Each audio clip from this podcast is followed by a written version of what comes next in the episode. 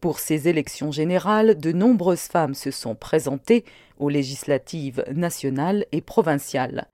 Gisèle Chilengi, cadre de l'Alliance pour les actions de développement du Congo, AADC, candidate à la députation nationale, a voté dans la circonscription de Louilou, dans la province de Lomani. Un groupe d'enfants l'a accompagnée jusqu'au bureau de vote d'Epekamba et au retour chez elle pour lui porter chance selon la tradition.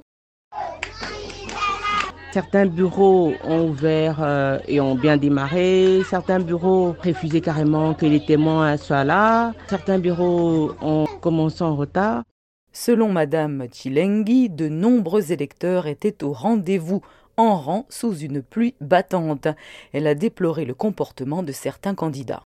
Il y a des candidats qui viennent pour payer, donner un peu d'argent aux électeurs pour euh, acheter des voix. Donc c'est ce qui crée un peu euh, beaucoup de soucis ici.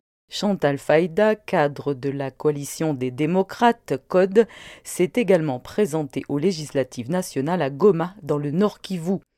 Le vote pour les quatre scrutins ne lui a pris que cinq minutes, mais elle a noté un problème quant à l'accréditation des observateurs. Les centres Moussawat où j'étais, la plupart des témoins et observateurs étaient à l'extérieur en attente d'être admis dans les centres de vote. Tout le monde n'a pas pu voter à cause de l'insécurité due aux nombreux groupes armés encore actifs dans l'est du pays. Nous avons une pensée pieuse pour les compatriotes qui sont à Rutshuru et Massissi qui n'ont pas pu effectuer leur devoir civique. La seule femme candidate à la présidentielle, Marie-Josée Ifoku, a été bloquée par des agents de l'ordre devant le bureau de vote de ma campagne à Kinshasa. Elle s'est alors rendue à Kitambo pour glisser son bulletin dans celui de l'école Kilimani.